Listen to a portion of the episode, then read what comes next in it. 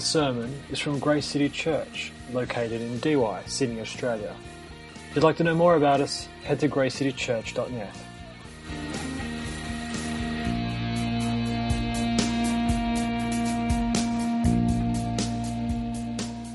So here we are, story of Joseph, part two, from Genesis chapter 39. I'm not going to read the scripture at the beginning this time.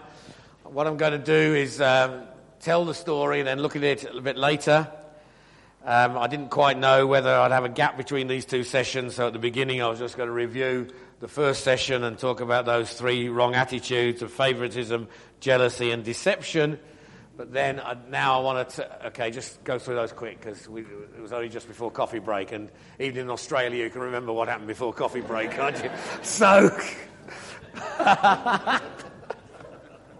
Joseph was taken to Egypt by these Ishmaelite traders and sold as a slave. He was sold to Potiphar, captain of the guard in Pharaoh's palace. That was a very important job.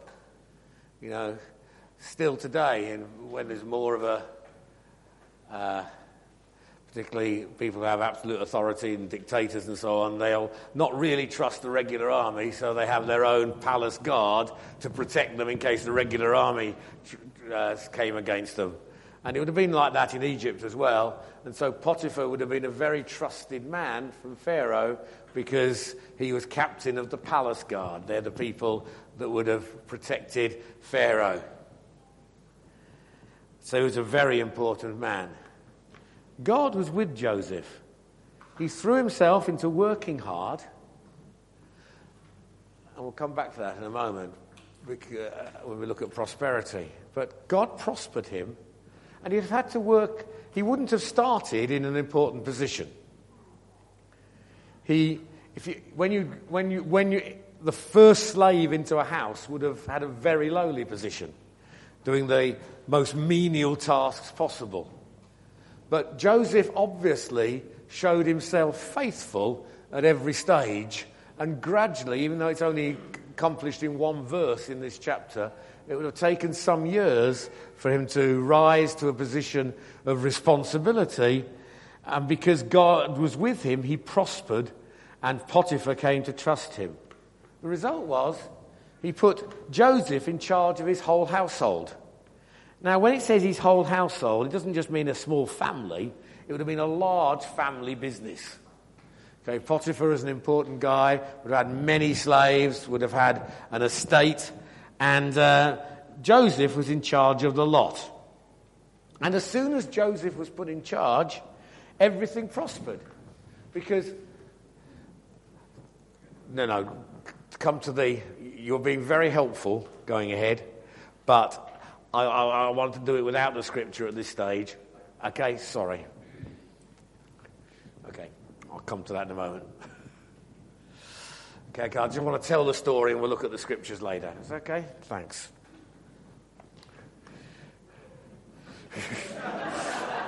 what was funny about that?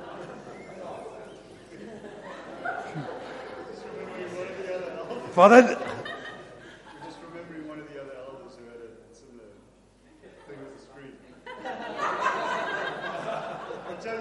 Okay. Okay.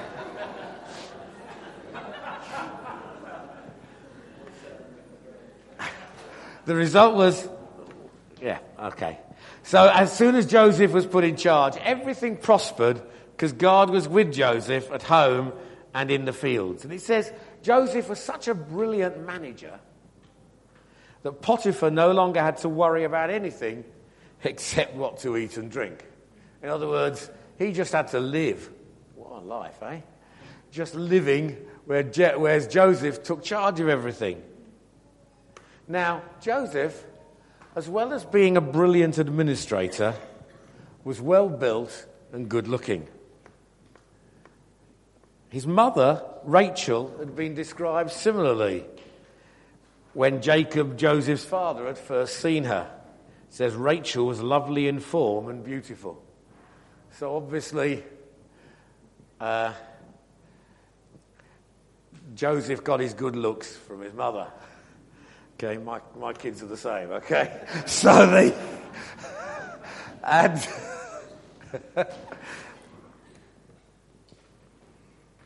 and because he was young, single, and good looking, Potiphar's wife began to take note of him. And suddenly, she approached this young single man and demanded, Come to bed with me. Joseph refused, and he gave three good reasons for it. Number one, I'm trusted by my master. I will not betray a trust. It's a good one. Secondly, you're another man's wife. I will not violate that relationship. And thirdly, it would have been a sin against God. As we'll see, it's important to keep those three things all the time to protect us from sin which can easily beset us, whether it's sexual sin as here or any other form of sin.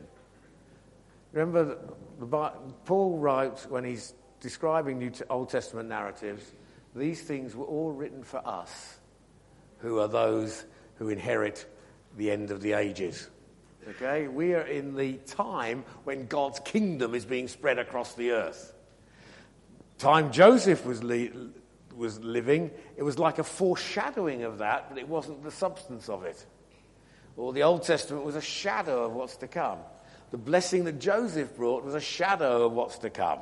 We are those who now uh, live in the time when the kingdom is being spread. Therefore, we learn from the lessons, and that's why these Old Testament stories are in there for us to help us live godly lives. But Potiphar's wife became insistent and spoke to him day after day. Joseph still refused to have sex with her, and indeed, very wisely, made sure he was never alone in her company. One day, however, he just happened to go into the house, and none of the other servants happened to be there. She gripped him by his cloak, his outer garment, and tried to force him to have sex with her. He ran away, leaving his cloak in her hand. Her lust turned to hatred, often does. Her pride was hurt. She decided to get gossip on her side. And she called all the other servants and said, This Hebrew, why did she call him that? Well, you blame foreigners, don't you? This Hebrew, that's how she didn't say the, the, the manager in charge of the whole estate. She just referred to him by what would have been his despised name. This foreigner, this person that's come into our country.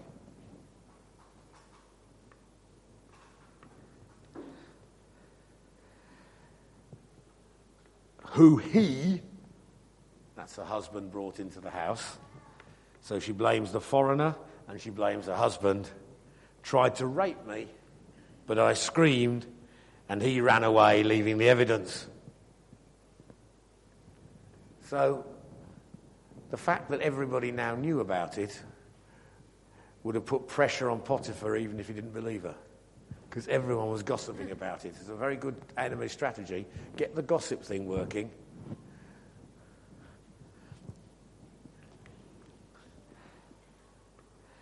So when her husband came home, she told him the same thing.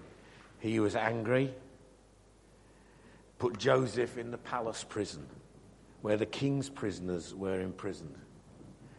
Now, that was not the common prison. He wasn't put in the general prison. This is important. However, though this was totally unjust, God was with Joseph even in prison. You might think if God was really with Joseph, he wouldn't let him go to prison. You know, if God was really with me, we wouldn't go through this tough time. That's not what the scripture says. It says God was with him in prison. And he gained favor with the prison governor because of his trustworthiness. And Joseph was given responsibility after a while for the management of the prison. God gave him success there. Now, that's the story of this chapter. Okay? He rose in prominence. Potiphar's wife tried to seduce him. He wouldn't be seduced. She brought a false accusation against him. He was thrown into prison and prospered even in prison. What we're going to do now is read bits of the scripture, so this is your moment, okay? We.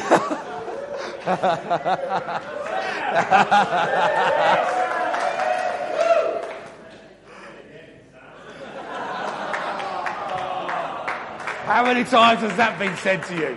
Okay.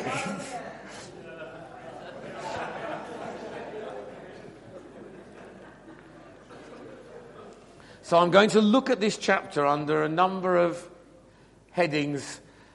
And firstly, success and prosperity.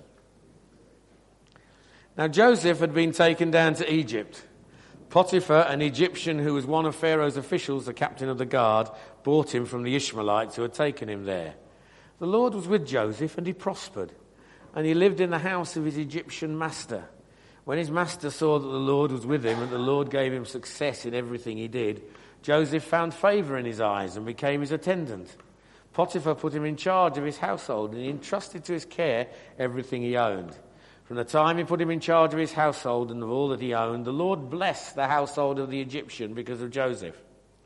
The blessing of the Lord was on everything Potiphar had, both in the house and in the field. So he left in Joseph's care everything he had. Now remember, God had intended to bless the world through this family. And this was like a foreshadowing of what God is doing now, blessing the world through this family. Joseph was an excellent example of this. Potiphar, his family and his business prospered. Even in the jail, Joseph was blessed. And later in the story, as we'll see, Egypt and all the other nations were blessed by Joseph's wisdom. So it's living out the destiny upon the family. Despite all the problems in the family, here was one man who was living out the family's destiny. Now, God's people are intended to enjoy blessing and become a blessing to others. And prosperity, not poverty, was the result. Now, we have to tread carefully on this one, but I'll come on in a moment to speak about a distortion of that truth. But generally speaking, God blesses and prospers his people. You mustn't make a general rule of it. You must never say if someone goes on hard times it's because of their lack of faith or because of their failure. But generally, God blesses his people. And generally speaking, when the gospel goes to a nation, it lifts people up, or into a community, it lifts people up, and there's more prosperity. Okay? And you get that throughout Scripture. Because we're intended to enjoy the blessing of God and become a blessing to others. Now, the purpose of any prosperity and blessing is for us to bless. It's not for us to hoard, it's for us to bless. And the New Testament makes, Paul writes a lot about that. So at the moment, your your riches will be used to bless others, then in the future, their riches will be used to bless you. That's intended to be the way of God's people, so that there may be equality, it says. So we're here to bless the people of God, and we're here to bless the world. Ukraine, which is suffering so much at the moment, before all the current problems, 70% of the social action amongst the poor in Ukraine was done through the evangelical church. It's amazing. The evangelical church was a blessing to that nation. Uh, uh, it was true of our churches. They were doing many, many things which were gaining them respect in the community.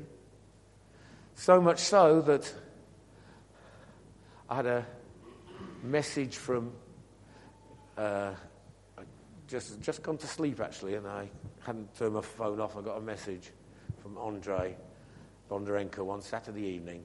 He just said, I've had a phone call from a very prominent person in the city saying the gunmen are now in charge of this city, and if your church meets tomorrow morning, the gunmen will go there. People will likely lose their lives and others be arrested. So I advise you not to go, not to meet. I don't know what you would do if you had a phone call like that Saturday night. Well, they didn't meet. Wisely decided not to. But he got warned. Why had he got warned? Because even though it's such a tough situation, and this guy said, Look, okay, although I'm, he was a, I won't say what he was, but he was a particular high official. He said, The orders aren't from me, the orders are from the separatist leaders. Your church is being marked out. But he said, I'm telling you. Why? Because he knew that church had been a blessing to that city. See what I mean? Because it had been a blessing, he warned them so no one did get killed in that church. These are the things people are living with.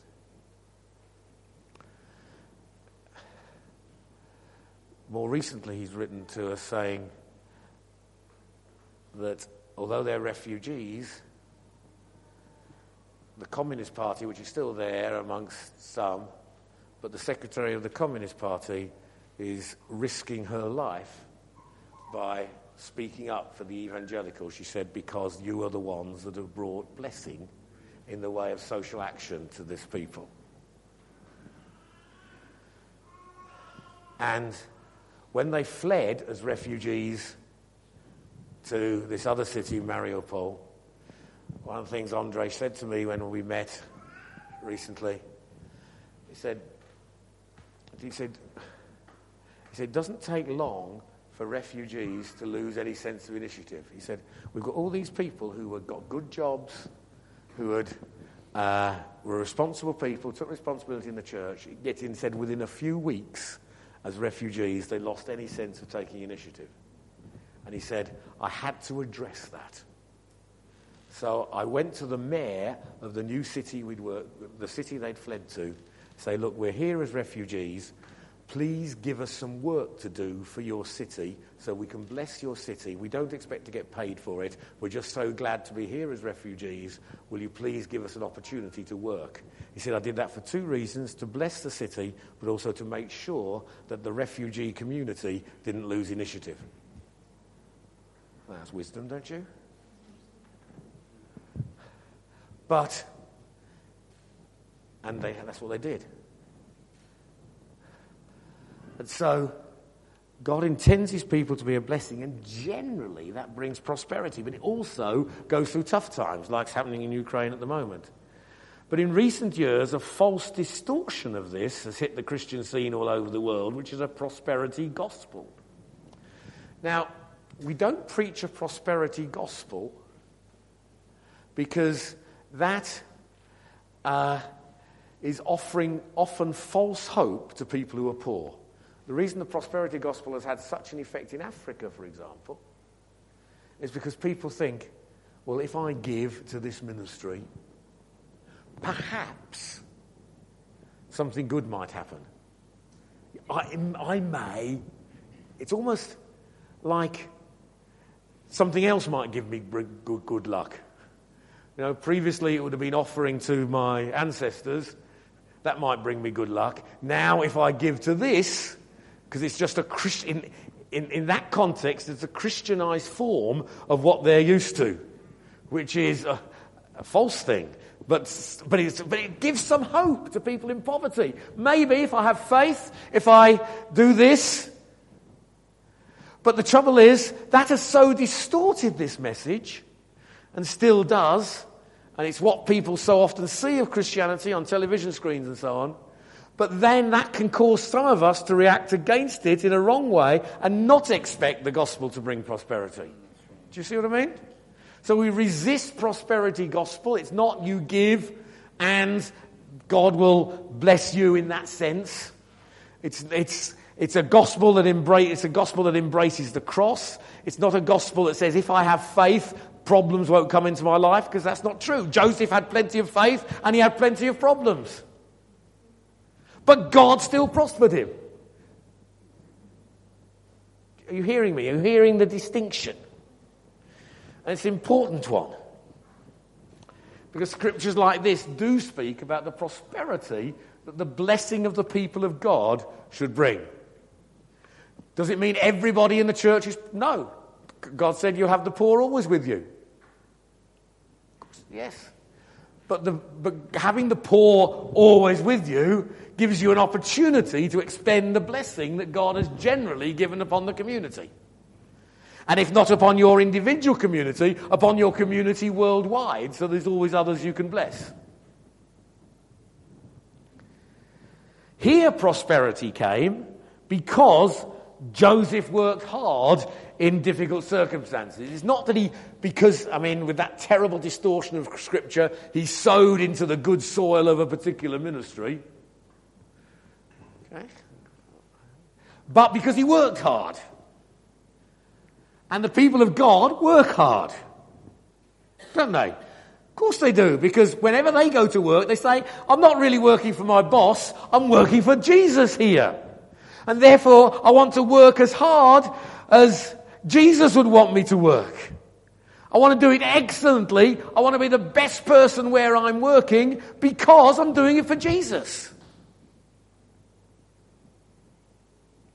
So, Joseph worked hard. Prosperity came because Joseph worked hard.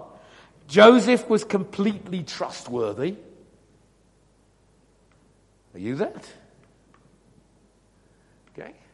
Uh, uh, so your boss says, well, at least I can rely on the Christians.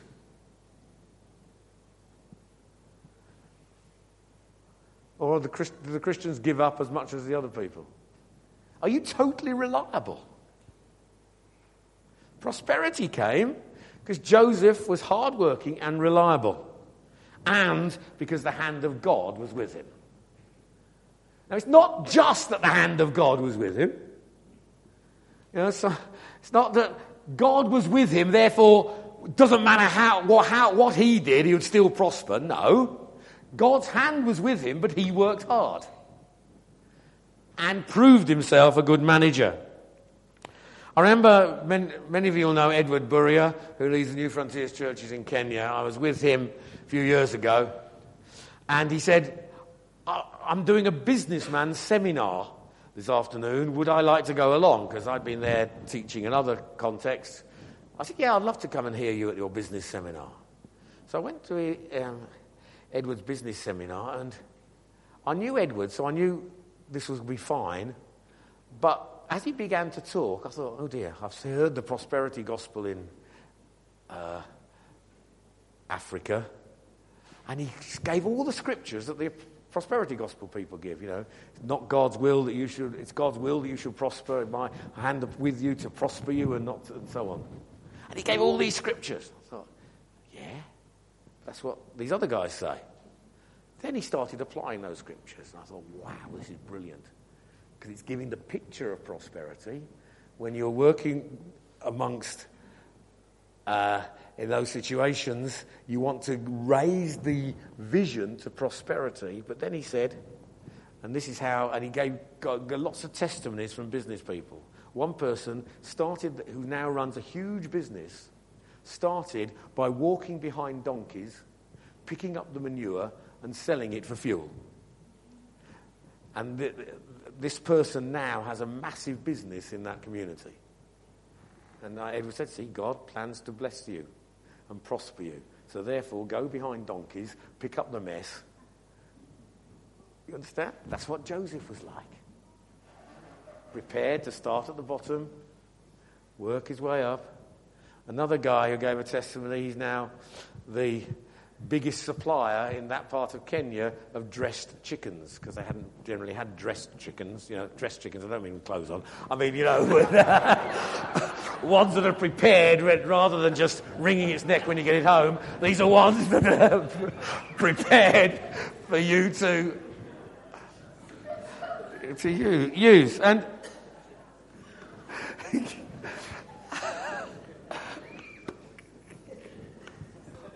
I have to keep your attention somehow. And, uh, and he'd started literally by with, you know, three or four chickens. Now it's a massive business because he worked very hard. That was how prosperity came with Joseph. He was a slave, then he was in prison, but he brought prosperity by his diligence, reliability, and hard work. And that prosperity, in a sense, didn't bless him particularly. He was still a slave and in prison. But it blessed all those around him. That's the Christian prosperity. So that's one thing this chapter teaches us. The next thing it teaches us is how to handle sexual temptation.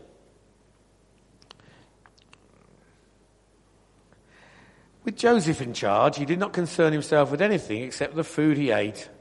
Now Joseph was well built and handsome, and after a while his master's wife took notice of Joseph and said, Come to bed with me, but he refused. With me in charge, he told her, my master does not concern himself with anything in the house. Everything he owns he has entrusted to my care. No one is greater in this house than I am. My master has withheld nothing from me except you because you are his wife. How then could I do such a wicked thing and sin against God? And though she spoke to Joseph day after day, he refused to go to bed with her or even be with her. One day he went into the house to attend to his duties and none of the household servants was inside. She caught him by his cloak and said, Come to bed with me. But he left his cloak in her hand and ran out of the house. When she saw that he had left his cloak in her hand and had run out of the house, she called her household servants. Look, she said to them, this Hebrew has been brought to us to make sport of us. He came in here to sleep with me, but I screamed. And he heard me scream for help. He left his cloak beside me and ran out of the house.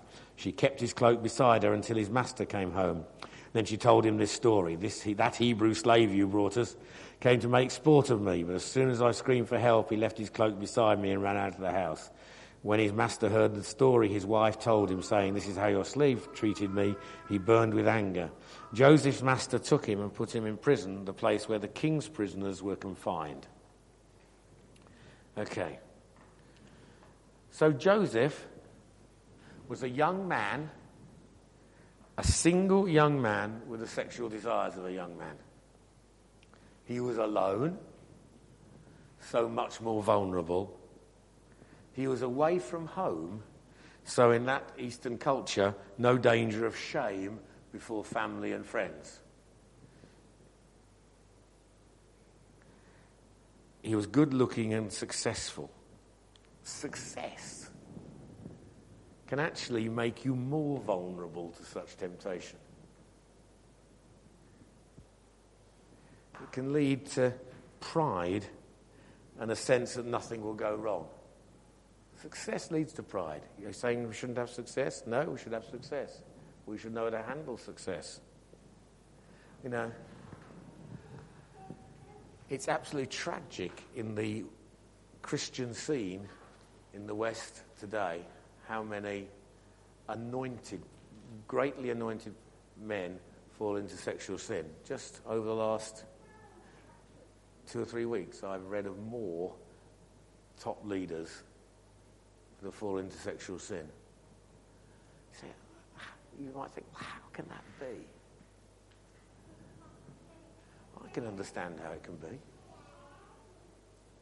Success without protection and, and accountability leads to greater vulnerability, not less. Your very success causes both you to be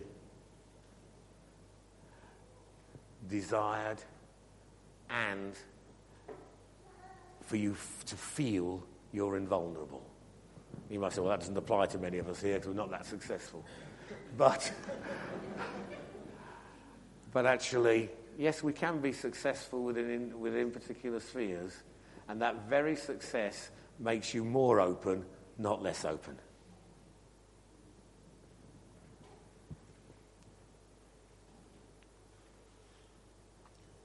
He had a sexual relationship handed to him on a plate, just offered.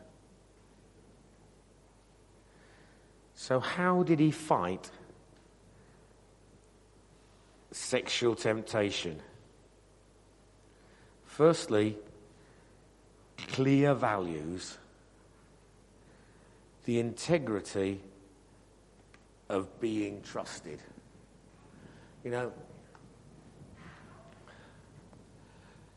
being given trust is a helpful thing.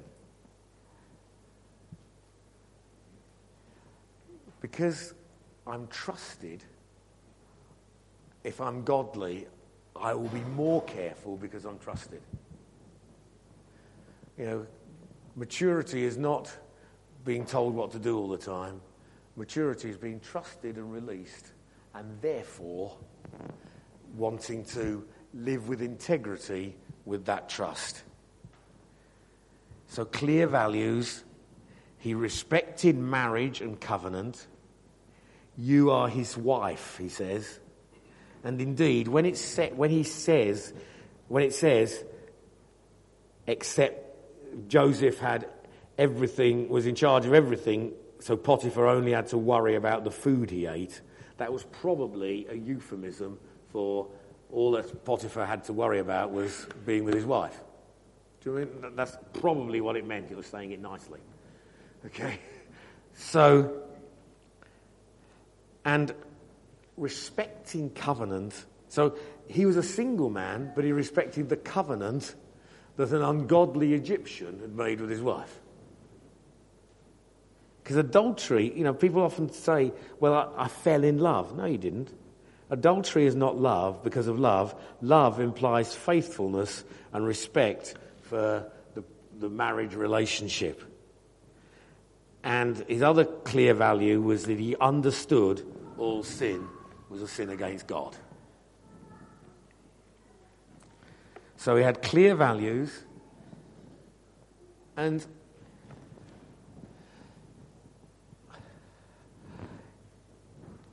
regularly we need teaching on this in our churches. Now, I didn't come here to talk about how to protect yourself against sexual immorality, particularly. I came to teach the story of Joseph. One of the most important things the story of Joseph teaches is how to protect yourself against sexual immorality. Okay? And the, and the second way he did it was through clear boundaries. Now, you put boundaries around yourself. One of those boundaries can be accountability. Yeah? Because usually sexual sin doesn't start with the full blown adultery, it starts with other things. It starts with flirtatious behavior, or, it's, or, you, or you get undermined by what you look on, at on the internet. You know, now, even in, amongst in Christian circles, the, the, even though when I used to teach on this 20, 30 years ago, I would always get a lot of response whenever I taught it on men who were indulging in pornography. But now with the internet, the percentage of that within the church has increased dramatically. Within the church, not just outside the church. And if you're looking at stuff you shouldn't look on the internet, you're not following Joseph's principle of clear boundaries. Okay, so clear boundaries involve accountability. Clear boundaries involve knowing what not to look at and not allowing yourself to be drawn in.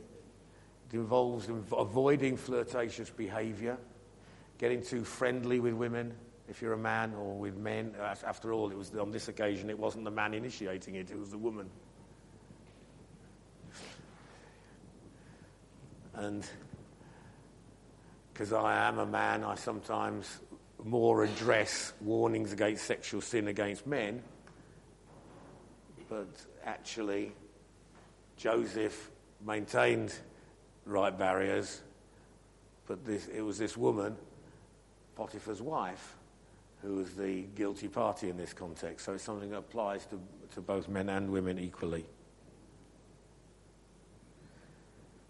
He made sure he was not alone with her.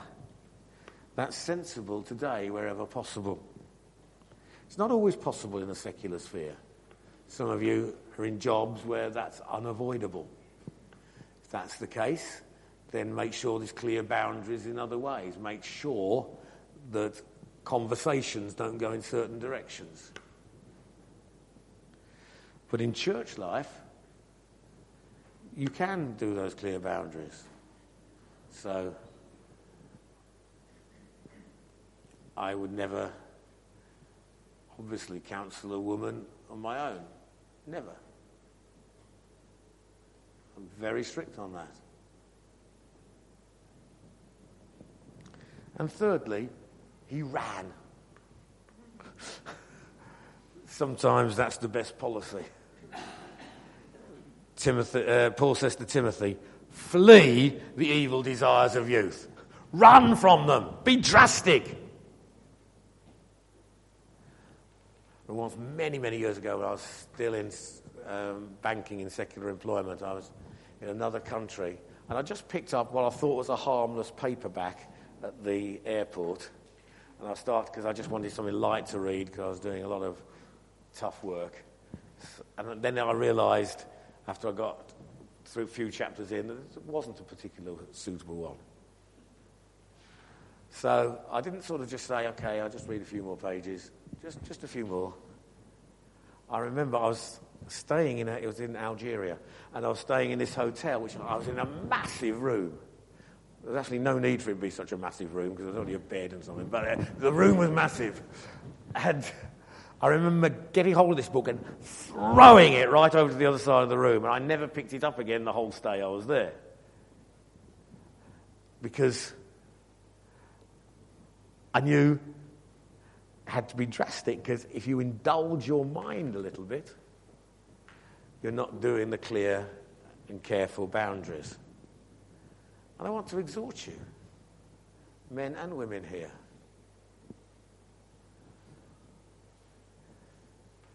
Be careful. Follow these principles.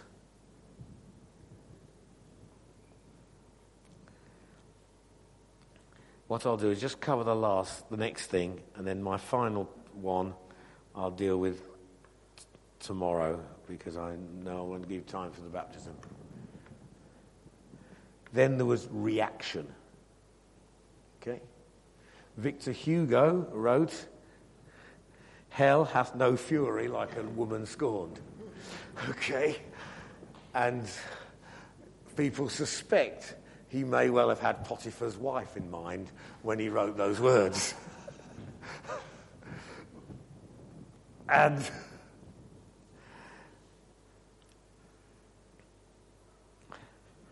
She, like Jezebel later, reacted with total anger.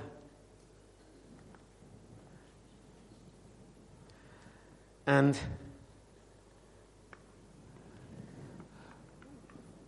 this reaction can come from being scorned in this context but it can come from being overlooked in others. I've sometimes had fury directed at me for something that, yeah, I hadn't done. I don't mean in a sexual context, just in trying to lead a church. Sometimes you get people furious because, for in some way, they haven't got their own way. It's powerful stuff and we need to know how to stand up to it. John the Baptist, Elijah all had to face the equivalent of Jezebel, as did, as did Joseph here. She brought in the other, the other servants for three reasons, I believe. Firstly, in a shame culture, I don't know if you know, there's not time to explain it, but Eastern culture is a shame culture, whereas Western culture is a guilt culture. Um, Eastern culture is honour, shame. Western culture is law, guilt. And the Bible deals with both of them, but particularly it's more Eastern than Western. And in a shame culture, the fact that other people knew about it meant that Potiphar had to act, even if he didn't really believe what his wife was saying. He had to act because otherwise he'd have been put to shame. And that's being shamed is far worse than being found guilty in a shame culture. Causing gossip can be a way of revenge. And that still goes on for all sorts of things. People get cross, they cause gossip. It also, there's an idea that what wouldn't have been around at this time, but there's a very false English language proverb that says there's no smoke without fire. There's often smoke without fire. Okay? Go to a rock concert, you get plenty of smoke without fire, okay? So, and, you know, so people make false accusations, and then everyone says, ah, oh, yes, but there's no smoke without fire. Yes, there is. It was a false accusation. But all those sort of concepts would have been uh,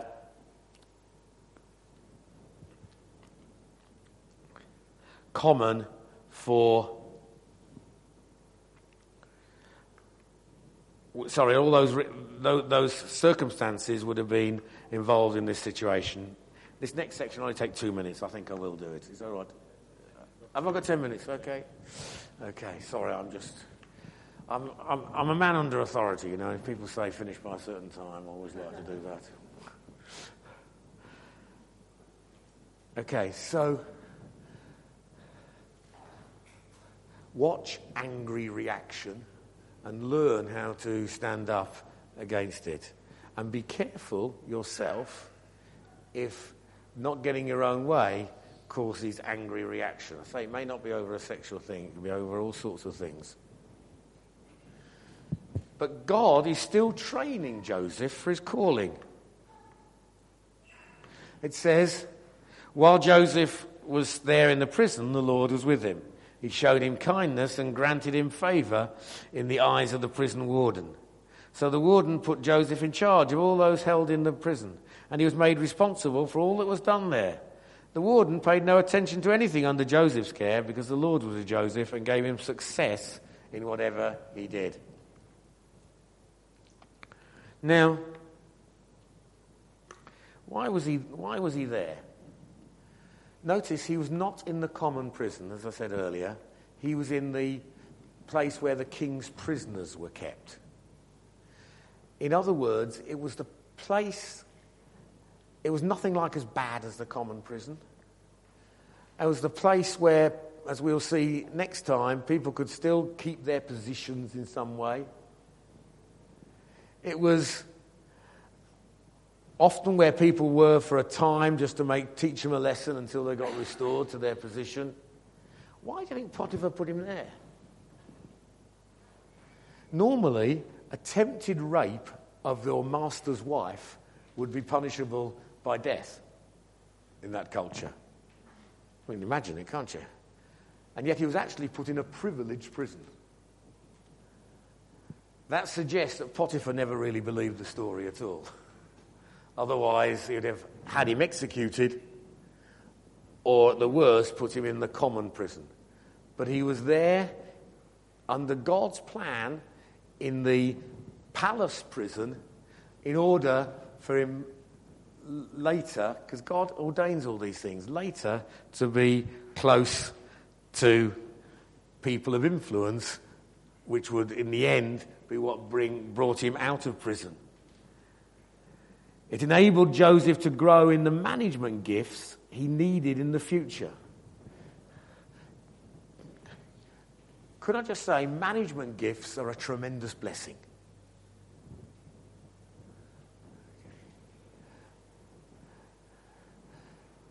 Churches need good management. They need good teaching. They need good worship. They need good pastoral care. They also need good management. And all are to be honoured. Joseph here was being trained to be a great manager because God was going to use that in the whole of the land of Egypt. We honour management gifts, both within churches and we say people who are great managers in the world who are part of our churches are to be very much honoured and supported in what they do. Even if they don't have much time to do as much in the church as they could otherwise. Because we are kingdom people.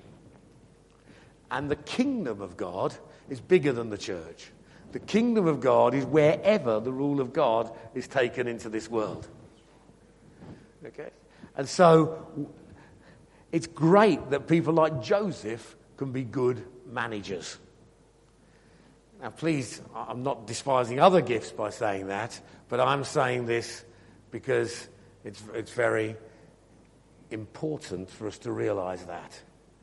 God wants us as churches to be able to provide a place of blessing, support, and encouragement for people who have big responsibilities in the world. That's part of our calling as a church. And we want people to be blessed in their jobs and get more responsibility. It does bring challenges, you know, like work life balance, work life church balance, all those are difficult issues that come up, and you do have to learn. I, remember when I was a senior manager in banking, I used to have to make some decisions sometimes because I was also leading a church at the time. So sometimes I had to make difficult decisions. But I worked hard, worked long hours, was traveling all around the world. And that was of God. Do you understand? Later, he called me to give it up and serve full time in the church.